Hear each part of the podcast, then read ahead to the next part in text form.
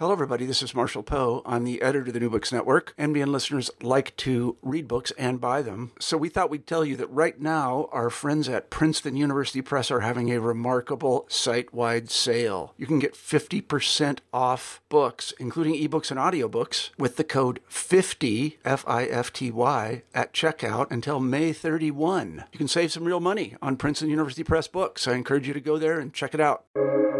Welcome to the New Books Network. Hello, everybody. Welcome back to New Books in Medicine, a podcast channel on the New Books Network. I'm Claire Clark, one of the hosts of the channel, and today I'm talking to my fellow host, Rachel Pagones. Rachel is former department chair of the Transitional Doctorate of Acupuncture and Chinese Medicine at Pacific College of Health and Science in San Diego. She is a licensed acupuncturist, and she is also the author of the new book, Acupuncture as Revolution Suffering, Liberation, and Love, published in 2021 by Brevis Press. Rachel, welcome to the show. Thank you, Claire. It's nice to be on the other end of the monitor. uh, well, I wonder if you could begin our interview then by telling us a little bit about yourself. Yeah, sure. So, as you said, I am an acupuncturist. That's not actually my first career. It's, in fact, it's my third, and I hope last. Uh, but before I was an acupuncturist, I was a journalist. So I think that's where I, and, and it's not the first book I've published, but I think uh, when I find a topic that I am really intrigued by, I'm kind of like a dog with a bone and I, I leap onto it and won't let go of it. And so that's what happened with this book. Tell us how you became obsessed with the topic of this book. Yeah, well, interestingly, it was I was it was through something that might otherwise be seen as a failure. So I had, as I said, acupuncture is not my first career. So um, I, had been a journalist in England, and um, my family moved back to the United States, to California, and it was at the sort of the depths of the Great Recession, and so uh, not a good time to be a, a re-employed journalist.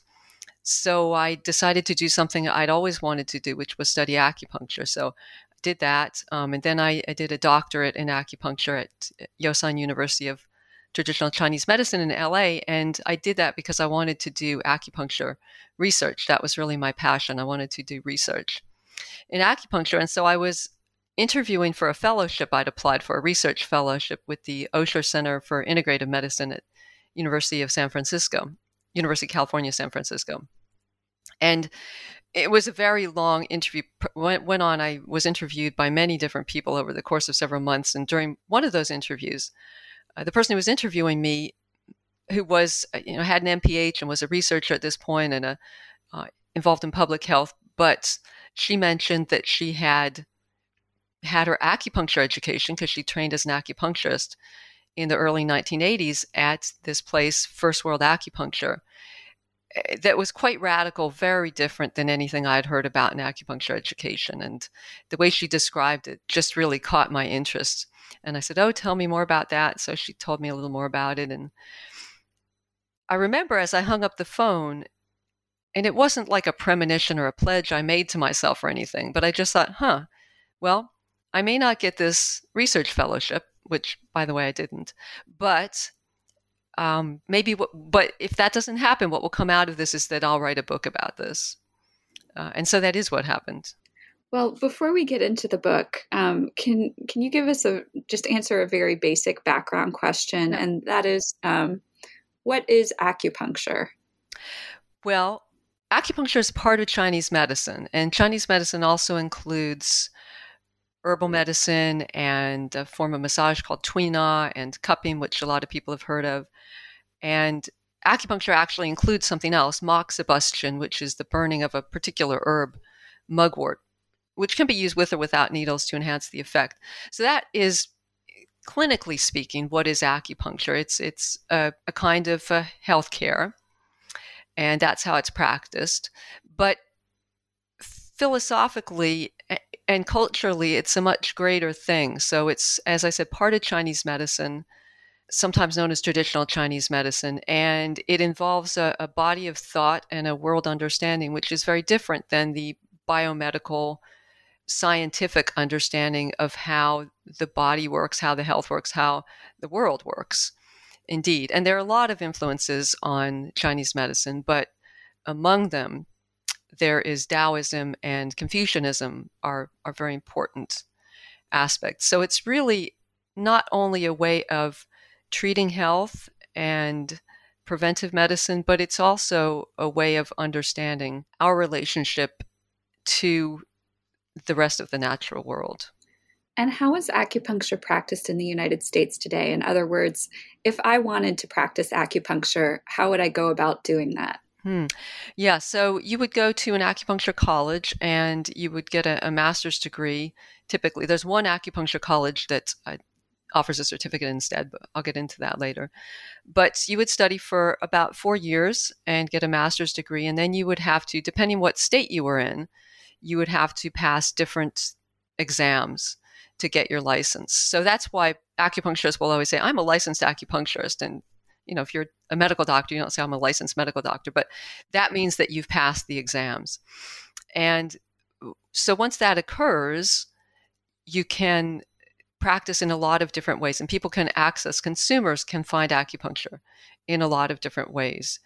There is the sort of boutique model where you go and i think this is what a lot of people think of is you go you meet someone they're your acupuncturist maybe they've got some waterfalls in their office and nice pictures on the walls and soothing music playing and you see them for an hour in this little room and uh, but so that's one model uh, there's also acupuncture in hospitals which is becoming much greater as the integrative medicine movement sort of expands so and particularly with oncology hospitals. Uh, there's a branch of acupuncture, oncology acupuncture, that uses acupuncture a lot, not to treat cancer, but to alleviate side effects of cancer treatment. And so that so there's a lot of acupuncturists that actually work in healthcare centers and hospitals. And then there's community acupuncture, which is in a big room. There's no divisions, no separate area. Uh, people are lying back in reclining chairs and having points needled. They don't take their clothes off at all. Uh, usually, points are needled on the extremities or the head, maybe the face. And so that's a, another way of doing it. So, um, and it can be very expensive, it can be inexpensive. And there's also acupuncture used for addiction, which I talk about in this in this book, and, and for trauma, and even taken to places of trauma, such as uh, the site of wildfires in California, let's say. Uh, and then they use a type of, of ac- needles that just go in the ear, and people can sit there and have needles in their ear. So, and that is to address particularly emotional residue. So, did you um, did you write acupuncture as revolution for your fellow acupuncturists? Who did you see as the the audience for this book primarily? Yeah, I think uh, in the book I say it's it's for clinicians and researchers and academics in the integrative medicine fields and and public health and and also definitely for acupuncturists and not only existing acupuncturists practicing acupuncturists but i think the acupuncturists people who are in college right now studying acupuncture and i think as i say at the end of the introduction it is to inspire them that theirs is a medicine for everyone ours is a medicine for everyone uh, and that among its humblest uses to serve those with the least resources. That is also one of its greatest achievements. How has acupuncture been studied scientifically? Hmm. How do we know it works? well, it's been studied a lot and it's been studied in many different ways. So, interesting thing, uh, gosh, I could go into a really long, drawn out thing through the history of uh, acupuncture in 20th century China and a process that they called the scientization of acupuncture. But just to jump more into the more recent era, there has been a lot, three kinds of research involving acupuncture, basically. And the first one is basic science. And the point of basic science is to understand what is the acupuncture mechanism or mechanisms? How does it work? You know, what changes physiologically when you insert a needle that makes it have an effect on the body? So what we found from that is that, in fact, there are a number of different mechanisms. And probably the one that people know about the most because it was the, the first research that was particularly involved with with rodents that came out was uh, endogenous opiates, opioids.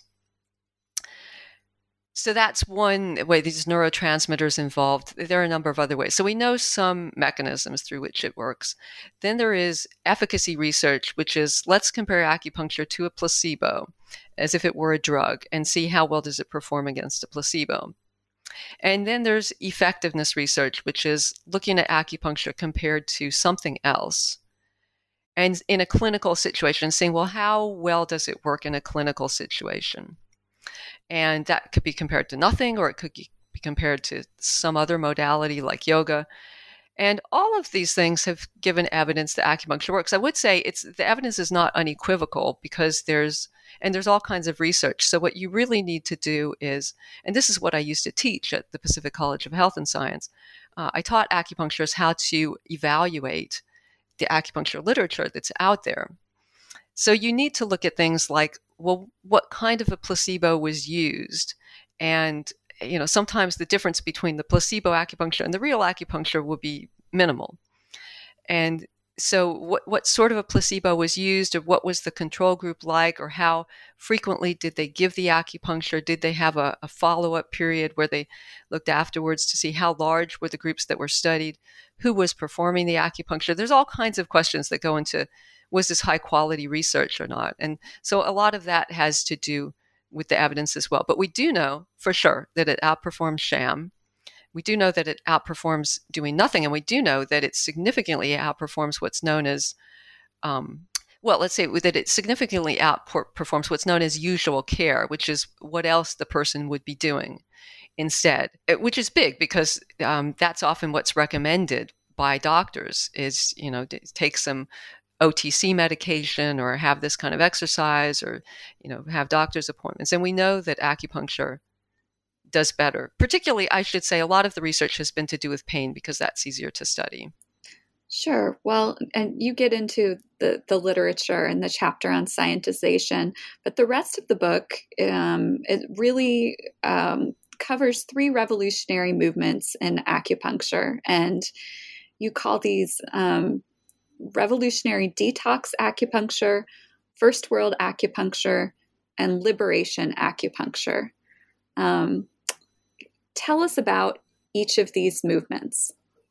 Yeah, so the first two are very closely linked, and I, I will say this: this is my thesis, right? I made these things up, that so it's not it's not some objective thing out there, but this is how I see it. And so the first revolutionary acupuncture movement, um, and I call it revolutionary detox acupuncture because it was used primarily to help people who were addicted to heroin or methadone to get off of those addictions. Uh, and as applied to an individual, that would be called detox. So, and this came out of this began around 1970 in the South Bronx of New York at a hospital called Lincoln Hospital in the South Bronx. And conditions both in the South Bronx and at Lincoln Hospital were quite awful at that time for, for various reasons. Lincoln Hospital was the only municipal hospital in the South Bronx, and it it was just very, very inadequate. I mean, it was known as the butcher shop by generations of, of people who had been there. There was a terrible problem of heroin addiction in the South Bronx, but and this was a time of many leftist uh, political movements, as you know, probably most people know. The the 1960s going into the 1970s, there were there was a lot of leftist political activism, um, and the, what was known as the New Left. The loose amalgamation of these movements was known as the New Left, and particularly surrounding Lincoln Hospital, you had people groups um, such as the Black Panthers and the Young Lords were very active there. Other groups, there was one called the Health Revolutionary Unity Movement, or HRUM, and another one called Think Lincoln. And, they were all allied with working with each other and with working at Lincoln Hospital to improve conditions there. So, uh, but but within the New Left, there was a real it was a there was a lot of participatory, democracy and direct action. So, one of the forms of direct action they took, some of these groups, uh, led by the Young Lords initially, was to take over, occupy the hospital, really move in and occupy the hospital. And they did this twice in 1970, uh, first in the summer and then again in November. And what they demanded, particularly after the second occupation, they even began treating people for heroin detox right then and there. And at this point, they were not using acupuncture. They didn't know about acupuncture really. They were just interested in, in getting people in the community off of heroin and methadone. So they demanded this program, and it, eventually they did get some money. The hospital got a significant amount of money to begin a program. And within two years, they had discovered acupuncture largely through uh, connections to Maoism actually. It was you know, a couple things happening. It was there there was uh, the counterculture was going on and nixon opened relations with china in 1972 and there was this great interest in what's going on in china. And so just as far as the broader public was concerned there was knowledge about acupuncture that came through. There was knowledge about something called the barefoot doctors who were part of the revolution and part of um, the communist Chinese Communist Party's redoing of healthcare so as to reach out to the rural communities that had had virtually no healthcare, no public health. And the barefoot doctors were young people who were trained in basic techniques of biomedicine and Chinese medicine. And they weren't barefoot, they actually wore shoes, but they were they were classified as peasants, and the peasants often did work barefoot in the fields. And they were very, very effective, actually, in, in bringing healthcare, treating uh, these peasant populations that just hadn't had access to good care. And they, they were just as likely to use a stethoscope and antibiotics as they were to use a Chinese pulse diagnosis and, and brew up herbal formulas, but they used both. And so the people, uh, all of the people who got involved at, in revolutionary detox acupuncture, maybe I shouldn't say all, but, but most of them, were involved with some other leftist political movements. And so within revolutionary detox acupuncture, they were using acupuncture to treat heroin addiction, methadone addiction, because methadone at that time was the recommended treatment for heroin addiction. You, you get people addicted to methadone, which is another opiate, to get them off of heroin. And there were inherent problems in that one of which is you continue to have people be addicted. Uh, but in and then to go get their methadone, they had to comply with certain social demands. And some people, for instance, were refused their methadone if they were wearing a pin or a T-shirt or a hat that advertised some revolutionary political movement, or uh, and, you know there were even allegations that people would show up for their methadone and be arrested, or they would um, they would be only be given their methadone if they would sort of tell what other people were involved in political activities. So there's a lot of social control going on there. So that's what they were doing, and they saw acupuncture as uh, yes, they they read some scientific articles, and which showed that acupuncture had been used in Hong Kong in particular uh, inadvertently had been found that it, it's lessened the cravings of people who are addicted to opium. But equally importantly, they were doing what they call political education. So the people who were coming for treatment to Lincoln Hospital, people from the community who were struggling with addiction, were also given political educations. They were they were reading books together. They were reading uh, Mao Zedong's Little Red Book. They were reading Che Guevara. They were reading Frantz Fanon's Wretched of the Earth. They were reading a book by J.S. Horn called Away with All Pests, which is a line from one of uh, Mao Zedong's poems. And he was a British physician, a, a communist who had gone to China, and he was very keen on what they were doing with healthcare there.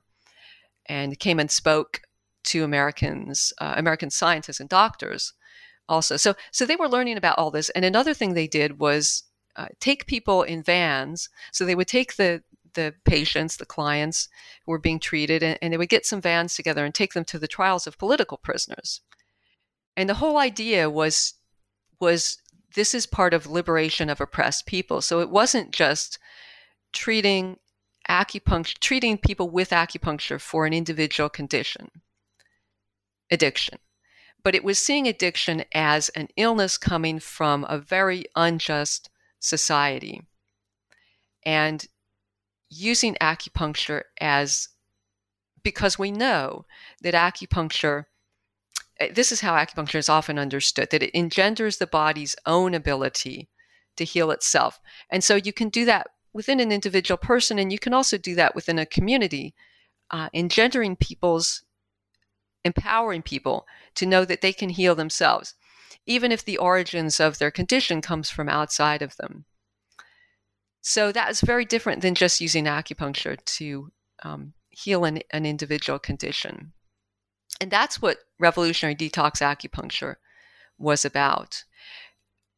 So this program began at Lincoln Hospital, and uh, there was a, a, lot of still political involvement there was a, a lot of people who were involved in it had come from some of them had been prisoners, political, but some of them had been in jail for uh, drug related causes. Some of them had been in jail for political causes. You know, they'd all been released. And so there was, you know, this aspect of, oh, okay, people who had been in prison, people who had been incarcerated, there were people who had been members of street gangs. There was a lot of fomenting from right wing movements as well as left wing movements, both of whom were not happy with the way things were being done. For, you know, there was just, this was a very uh, unrestful time.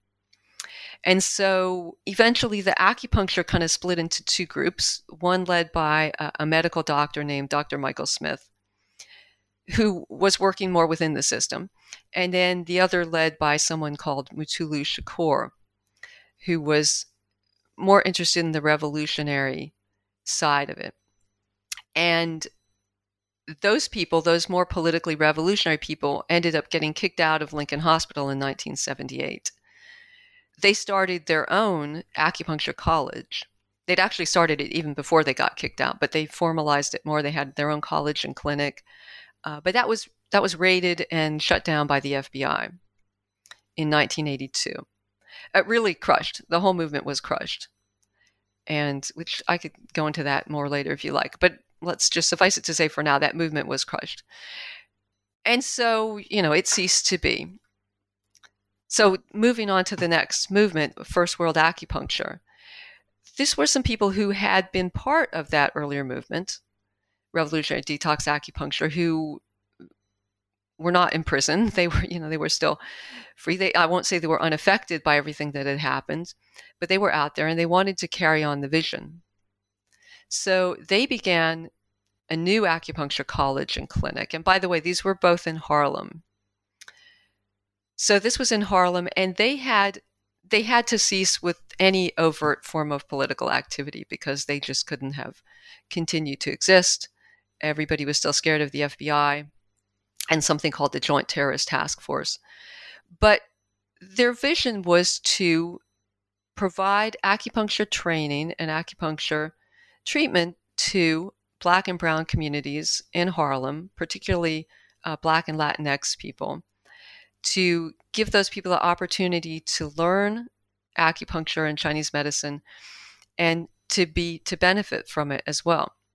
And to me, the most possibly revolutionary thing about them was their college, which had a traditional acupuncturist in service to the community degree, which I think is the greatest kind of degree for an acupuncturist to have. And it, it's never been a degree that I know of since. You know, that was the only college to offer that degree. So it just had this real different vision for how acupuncture education should take place and how care should be provided and, and, and who it should be for, which is, of course, much more inclusive than the, the sort of idea that it's these middle class, higher end white people who have it. And I should add that at this time, acupuncture education was just beginning to take place in the United States. Uh, all of these different acupuncture colleges were forming. And most of them were forming along with different influences, I would say, different lines so that was the first two, and and First World Acupuncture was only around for a couple of years, really. Uh, nothing so dramatic happened. You know, there were no raids, nobody shut them down, but it was just. By this time, people had been very young when it started. They were getting a bit older. They were having families. They were going back into education, they eh, were getting stressed out by the uh, all of the events that had taken place, and so it just kind of folded quietly. And that might have been the end of that, but actually, a lot of those people, most of them who trained there, it wasn't a large college. Uh, neither was the other college. But the people who had been there continued to go out in their own communities and working really, as one of them said to me, in the ground, in the dirt, in the let's do this, not working for their own, you know, sort of renown or benefit or even financial gain very much, uh, just providing acupuncture to communities in a great deal of need that would never have had this sort of opportunity otherwise. Uh, might have been, in fact, quite marginalized or alienated by it. So there was that. And then uh, we have the third revolutionary acupuncture movement is liberation acupuncture, which is the philosophy and the movement em- embodied in the People's Organization of Community Acupuncture, which is based in uh, Portland, Oregon. And they began around 2011. Liberation Acupuncture began forming around 2011, continues to this day. And it's a growing movement.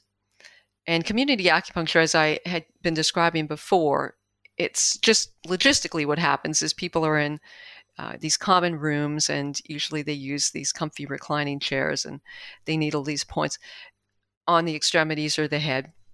So, not necessarily all the points that might be used in a a more traditional type of acupuncture treatment. But more importantly, they they also have a, a social vision and mission. And what they share in common, uh, they didn't, by the way, they, they didn't even really know about these earlier acupuncture movements. When community acupuncture first began, and it was begun by a woman called Lisa Rohleder and her partner Skip Van Meter, who were licensed acupuncturists in Portland. And they were just feeling their way. What did they want to do with acupuncture?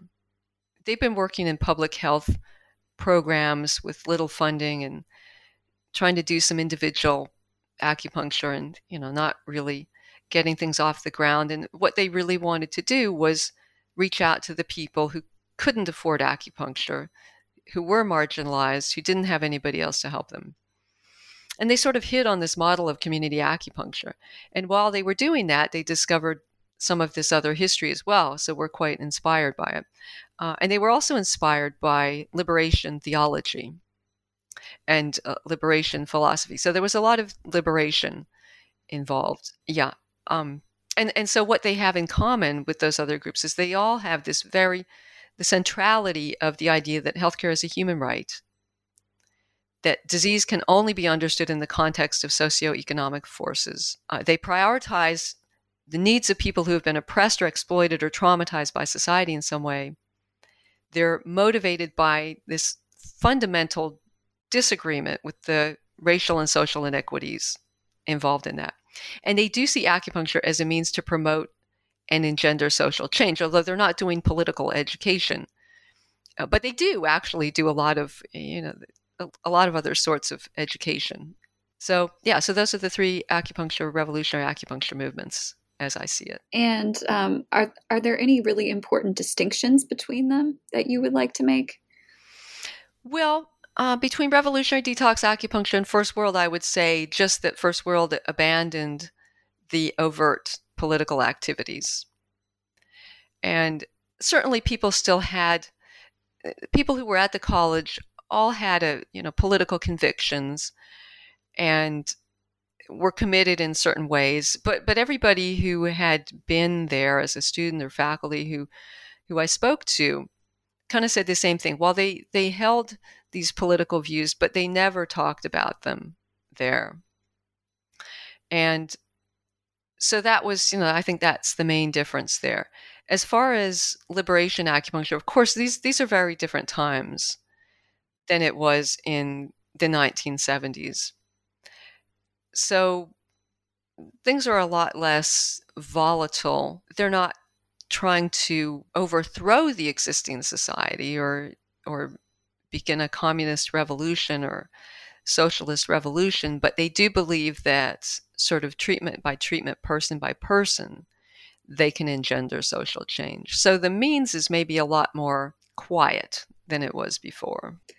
What do you think um, is the legacy of acupuncture as as revolution? Is is um, liberation acupuncture? Is that is that it? Is this the living legacy? Yeah, no, I don't think that's the only legacy. I think uh, it, the legacy is what I would call social justice acupuncture.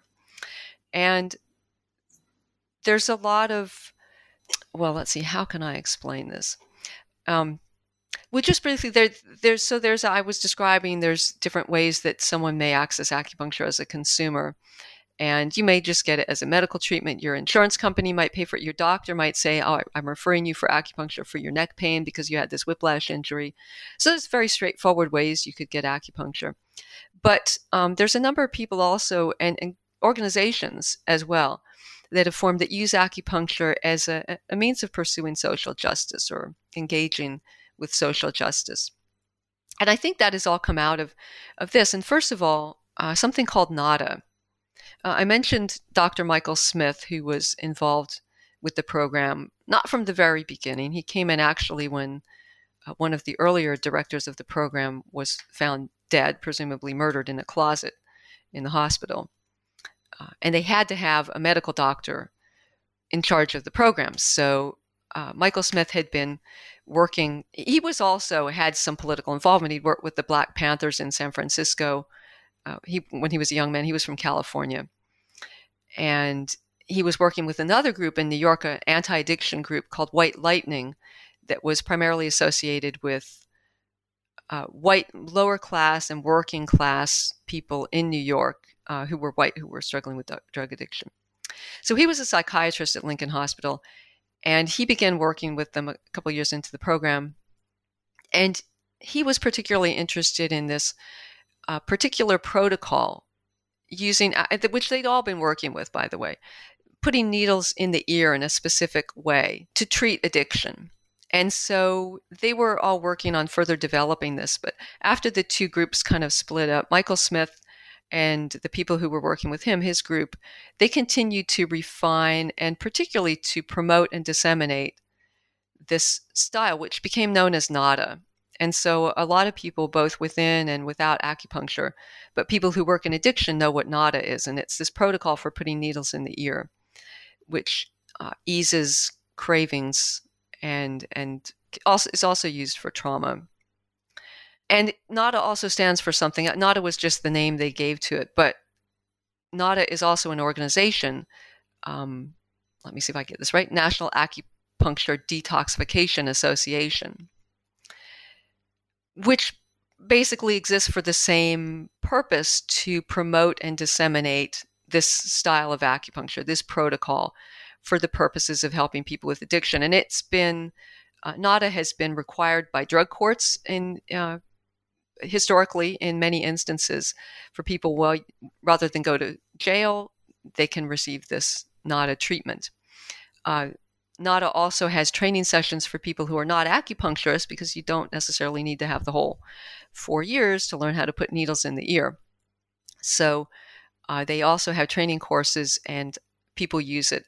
And it's also been picked up as by other groups. There's a group called Acupuncturists Without Borders, and they go to the sites of trauma and work with people there, and they do this ear acupuncture because it's you know you're out in a field somewhere you don't want to tell people to lie down and take off their shirts. So you can have them sitting in chairs and put needles in the ear. Everybody's all together so there's a, a sense of communal support. And they work acupuncturists without borders uh, also known as awb they work for instance i, I mentioned with uh, people who've been through wildfires in california but also the firefighters. They this is just in california but there are other places as well. They also go across the border to Tijuana and work with migrant groups, and in San Diego with migrant groups. So that's another way of using it. They have training sessions. Uh, there's another group called um, Salud y Acupuntura para el Pueblo, which is based in Puerto Rico. And they use that style of acupuncture to treat, they were treating people after Hurricane Maria, for instance. And they are very much inspired by the revolutionary detox acupuncture movement. And there are many others too, um, actually around the world. It's not just in the United States. So that's social justice acupuncture, and I think that has really come out of, this, and they all, at this point, sort of hark back to revolutionary acupuncture. And I should add, this history has been very little known or not known, and and when people talk about NADA and using acupuncture for addiction, they've always the name that's always come up is Dr. Michael Smith, Dr. Michael Smith, and he was very a key person in that. But it's very important to recognize that when it first started, it, it wasn't just him. In fact, he wasn't even there at the very beginning. And much of that movement was led by people who were people of color, people from the community, many people who had been struggling with addiction themselves. And all of them sacrificed a lot for it. And, and so did Michael Smith, by the way. He was, while he worked within the system, he fought with the system mightily the whole time. But still, he was good at working within the system, whereas uh, the other people were fighting the system from the outside, which is always harder, I think. So that's part of, and, and another part of the legacy. I think a lot of people are now taking inspiration. I would add that since the death of George Floyd, there's been a lot of sort of uh, looking and looking at ourselves within not only the acupuncture community, within integrative medicine as well. Looking at uh, our own involvement with racism, for instance, and with Orientalism, and how have we been not recognizing that? And so, even within the organization of NADA, they're having some upheaval themselves at this time, I believe. But, but they've been looking back at our history and how can we re-understand it to to bring into our history those other people, um, those those black and brown people. Not to mention that, of course, uh, I haven't even. I mean, my book doesn't really go into the history of of Chinese immigrants who brought acupuncture and Chinese medicine to the country. That's another story altogether. But I think so part of the legacy is just re examining the history, re understanding the history, and realizing that there's a lot more to it. And it, it may have not necessarily been told by the right people or told fully. Well, Rachel, um, that that almost answers my my next to last question, which was um,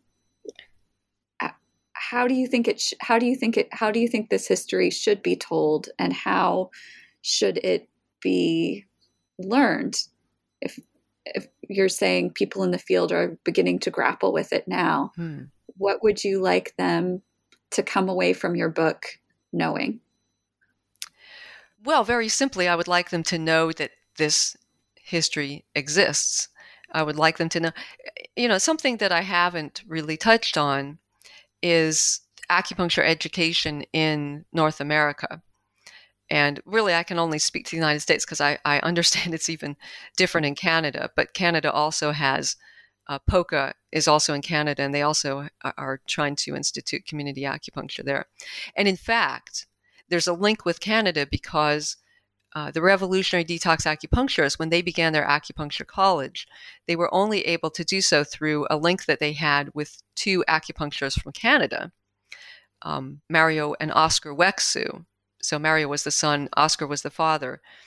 They were quite revolutionary in their own way. They also fought with the system, but uh, interestingly enough, they were um, French Canadians of, of Romanian extraction, I believe and so that was that was where these uh, revolutionary detox acupuncturists got their degrees through this um, college acupuncture college in canada.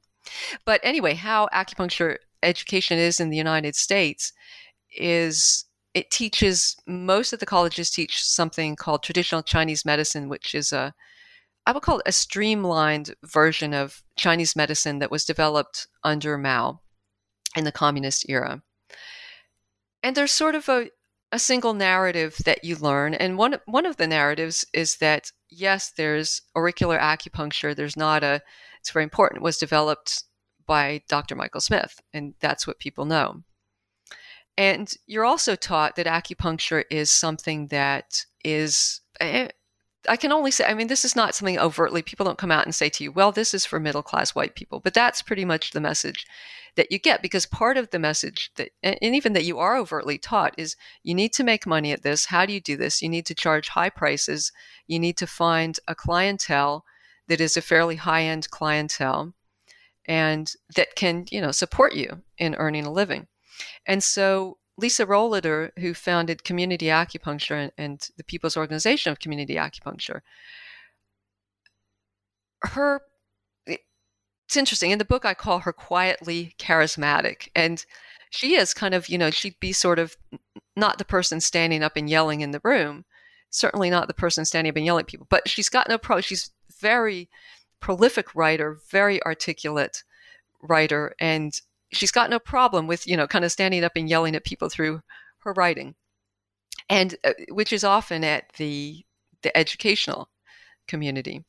In fact POCA has a, a sort of a blog called prick prod and provoke. And you know that's what that's what she's been doing to the mainstream north american education. Uh, they started a college uh, lisa Rohleder and skip van meter started a college POCA Tech and that's the college I mentioned that doesn't offer a degree, they offer a certificate. And they see acupuncture as one of the criticisms. Uh, I'll just mention a couple criticisms of acupuncture education. One is that it's very expensive and people may graduate with $100,000 in debt and not very good prospects of paying that off. It's not like you're a, doc, a medical doctor. Um, and a lot of that education is stuff it's required by the curriculum but uh, the way they see it much of it is sort of esoteric theory that's not necessarily applicable to what they're doing. So the way they see it acupuncture is for ordinary people who have undergone sufficient training in useful techniques and can help people in a great deal of need using those sufficient techniques so, gosh, I've got to spool back and think, where did I start with this question? What was the original question you asked me, Claire? Oh, um, what you want acupuncturists today to walk away from oh, your book? Right. Yeah. So, I want them to walk away from my book knowing that you can, if you have a, a, very strong social conscience. If you're, and I'm not meaning to say that people who practice another form of acupuncture don't, because I'd say just about you know 90% of the people or more that I meet out there practicing acupuncture want to help others. But um, you know, for the people who see that they want to also right these imbalances, these injustices of society while they're doing it, I want them to know that there is uh, historical precedent for that, and there is support for that, and there is a way to do that. And this may be touched on a little bit in acupuncture colleges because many of them have offsite clinics that the students will intern do internships at. And those will typically be free clinics in more marginalized communities, like, and it could be uh, for homeless populations or domestic shelters for women or people with HIV AIDS or um, low income older adults in many different ways. And so they do get some exposure to that. But I don't know that the colleges necessarily emphasize that as this is something you could actually be doing for a living once you leave here, rather than what you should be doing is going out there and charging high prices to people who can afford it. So I, I want people to know that there's another way to do this. And if that's your vision for acupuncture and the way you want to help people in the world, then then go for it and look for the support and learn the history and understand that it, it is all a part of North American acupuncture, or I should say of acupuncture and Chinese medicine, because it's something that has many different forms around the world. Well, in addition to being a, a usable, a useful history, it's also just a fascinating story. I enjoyed reading it. Um, I have. This brings me to our traditional final question here on the New Books Network, and that is, what are you working on next? Right, and I know to expect that question. Yeah, having asked it many times myself. Yeah. So what I'm working on right now is um, it's it's not a full book. It's a writing project. It will probably be a booklet, and it is a, another sort of history of something called TACO, the Third Avenue Charitable Organization, which is a, a nonprofit in San Diego, which is affiliated with a church, First Lutheran Church, and also has its own sort of little free clinic movement. They have a, a free medical care clinic, a free dental clinic, legal clinic, and also a free acupuncture clinic, which I was involved with uh, over a course of years. And sadly, the acupuncture clinic is no longer because of COVID. Uh, it just wasn't possible to keep it safe during COVID. And uh, I, I don't know if it will open again, which would be really a, a very, very sad thing for me. But mainly, oh, what I should say is all of these clinics, uh, that, that acupuncture clinic was for low income older adults. But many of the other programs there in, are basically uh, Taco was set up to help homeless populations and homeless folks, and so and they still exist. It, it hasn't ended at all. It's of course like everything. It's gone through different different sort of uh, evolutions, but it's just another example, I think, of how a community is reaching into itself to find ways to benefit others in their community. And and again reaching out to those people who have the most need and the least resources and seeing what they can do. And and it's amazing when you see what can be done with really very small amounts of money small amounts of infrastructure. It's very inspiring. And i it's actually nice to be involved in a project that's inspiring because so many of the things that we look at you want to critique society and so many things are wrong and not good and bad and um, you can just feel very negative a lot of the time. So even though these movements you know they the revolutionary acupuncture was didn't take over. Acupuncture was wasn't a huge movement not a huge movement. Um, taco not a large organization but but they have very real effects for real people within a space and time so that's my current project. Well, that's wonderful to hear, Rachel. Um, I want to thank you for taking time to to come on the other sit on the other side of the microphone, the screen, and share your work with us. Well, thanks so much, Claire. It's really been fun doing it from this angle. so I appreciate it.